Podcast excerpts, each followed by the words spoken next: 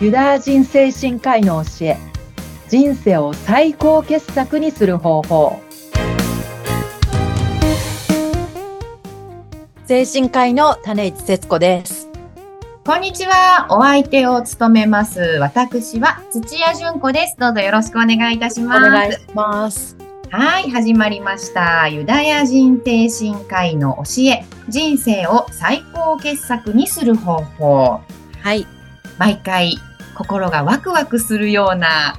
いいお話、精神科医の考え方を教えていただいておりますが、早いもので今回番組も9回目となりました。はいはい。この番組は、えーアドラーとかフロイトなど、精神科医、ユダヤ人精神科医の方々の教え、そのエッセンスを取り入れて、人生を最高傑作にしていこうという番組です。はいはい。それでは、種市さん、今回はどんなお話を聞かせていただけますか今回はですね、えー認知行動療法の続きで、はい紙に書き出すとか、頭の中のその考えだったりをこう、頭の外に出すっていうことをお伝えしたいなというふうに思います。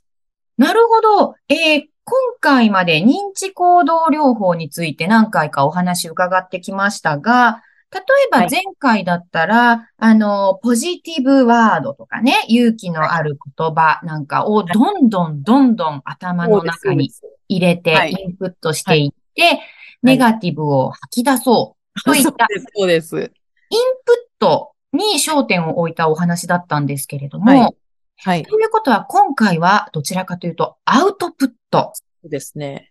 のお話ですね。勇気になるような言葉を、はい頭でこう、なんとなくこう、えー思い起こすだけじゃなくって、はいインプットするだけじゃなくって、うん紙に書き出すとかね、はい。スマホの中メモにこう書き出すとかね、はい。あるいはこうカレンダーの裏にこうマジックで書き出すとかね。そういったプロセスを私としてはすごいお勧めします。頭の外に出す。あとこう、土屋さんと今こうやりとりしてるじゃないですか。はい。誰かに伝えるっていうこともいいし、あとまあ、家で一人でいるときにこう自分に言い聞かせる。言葉に出して、声に出して、い自分に言い聞かせるっていうのもおすすめですね。アファーメーションとも言われますけど。そうなんですね。今何個か例に出していただきました。紙に書く、カレンダーの裏に書く、誰かに伝える、えー家で声に出して言う、はいなどありましたが、もしかして、はい種市さんご自身もこういったことをしていらっしゃるんですやかってます、やってます。やっぱりやってらっしゃるんですもうね。訓練の量に比例するなっていうふうに思ってて、なるほど。新しいプログラムを書いていくようなことですよね。要は。そうなんでプすログラムね。にしていくみたいなもので。が、なので、こういった考え方とかを変えていこうと思ったら、アウトプットの訓練として、そういったことを地道にやっていくことが大事なんですね。声に出すとかね、紙に書き出すとかね。なるほど。あの、日本の習慣で書き初めってありますね、お正月に。ああ、はい。あれはいもそういった行動の一つなんですかね。まあいいですよね。あの、書き初めとかで心を整えるっていうね、ことにもなるでしょうし。ね。で、今年の目標をこう紙に書いて、ああ、いいですね。ね、っていうのが、こう、アウトプットのはい。一つになっているんでしょうね。あと、かつ、そのアウトプットの量、はい。この前の、えーインプットの量、量と質、とにかく頭の中にこれでもかっていうぐらい、こう、クオリティの高い情報をこう入れていくっていうようなお話させていただきましたけど、そうでしたね。前回はそういったおアウ話でしトプットの量をとにかくどんどん増やしていく。とにかくこれでもかっていうぐらい言い聞かせていくと、自分で自分をこう洗脳できていくようにもなるので、た。はいそうなんですね。だから、勉強でもそうですけれども、聞いてばっかり、自分の中に知識を入れてばっかりじゃなくて、それアウトプッをトなんとかこう人に伝えたり、そうですね。アウトプットしていくことって大事なんですね。とか自分で言い聞かせたりとかね、うん。誰かに伝えたりしてね。なので、この番組が人生を最高傑作にする方法というサブタイトルがついてます。はい。人生を最高傑作にするんだって、自分に何度も何度も声何度にも何度も言い聞かせていくと。最初こう、その意識でこう意識的にやってたら、それがもうだんだん無意識に入っていって、あもう当たり前になっていくっていうプロセスですよね。あの、以前、習慣といったお話もありましたけれども、これも習慣にするといいですね。習慣にして、もう生まれつきそのようにね、なれば最強。生まれつき人生を最高傑作にするんだと信じている脳にしていく。そうです、そうです。そうしたらこう自分に対する、いわゆる自己肯定感、自分のことを好きになるっていうね、うんプロセスにもなるので。うんそうか、インプットばこかうりイじゃメーなジくが変わっていくんですよね。繰り返すことによって。自分に対するイメージそうね。はい、大事なんですね。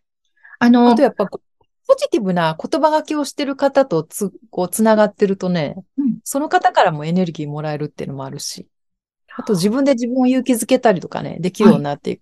前の方にも勇気を与えることができるようになっていくし。へえ、このアウトプットの習慣、今までそういう習慣がなかったわって今日、この番組を気づ、聞いて気づいた方、今日からでも遅くないですね。もう日々の習慣。はい。やらないとなんとなく違和感感じるぐらいになっていけばね、締めたもので。宗一さんご自身がもしかしてそうなんですかなんかこう、だんだん、多分つながってる方も、こう、人生をとにかく最高傑作にしたいとか、豊かにしたいみたいなね、そういったこう、気持ち強い方が多いんじゃないかなっていうふうには感じてて。じゃあ、周りの方、環境にも恵まれてらっしゃるんですね。周りの方、やっぱりこう、自分がこういうふうになりたいなっていう方の近くに行くのもね、大事なんじゃないかなっていうふうには思いますけど、尊敬する人とか、そうですね。うん幸せそうにね、毎日過ごしてる方とか、うんうんうんうんうん。えー、なので、あの、自分の人生が今までは最高傑作じゃなかったなって今思っている方がもしかしたらいらっしゃるとしても、今そうでしたけどね。日からでも変えられるんですね。 変えられます。頭の中の言葉を 変えれば、はい。自分に対するイメージも変わっていくし、それっていくつになっても遅くないですよね。いくつになってもね、新たな気づきとか学びはできるものなので、そうですよね。なので、今までの人生はほんの序章に過ぎなくて、そうです、そうです。ここから変わっ、本編に入っていけばいいんですよね。今までは眠ってたけど、こっからが目覚めて本番がスタートする。眠り、眠りの森の美女ですね。はい。そうですね。で、結果、ハッピーエンドで、あの、執着すればいいわけですもんね。あそうですね。いくつ人に生ながっても最良高くない傑。作になっていく。うんアウトプットの習慣ですね。例えば、あの、私、インスタグラムなんかをよく見ていると、はい。え、超術というのをよく見かけます。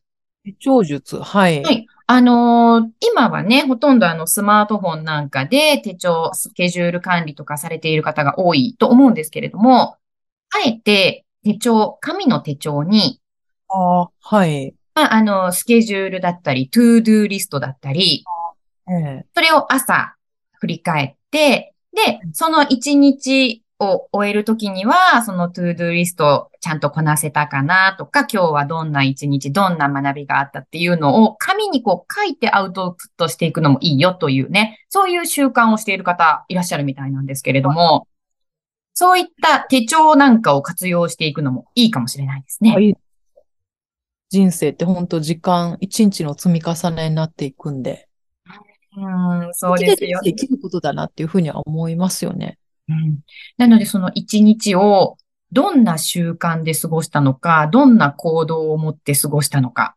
はい。大事ですよね。とにかく、えっと、ピュアな、こう、みずみずしい素敵な考え方、ポジティブな考え方をインプットしたら、今度はアウトプット。アウトプットしていく。うん。伝なのえでる、種市さんは今、番組を通して、皆さんにアウトプットしていただいてるってことですよね。はい。なので、そう、聞いていただいてる方も、誰かに気づいたこととかね、新しい発見とかをこうシェアしていただくのがいいでしょうし。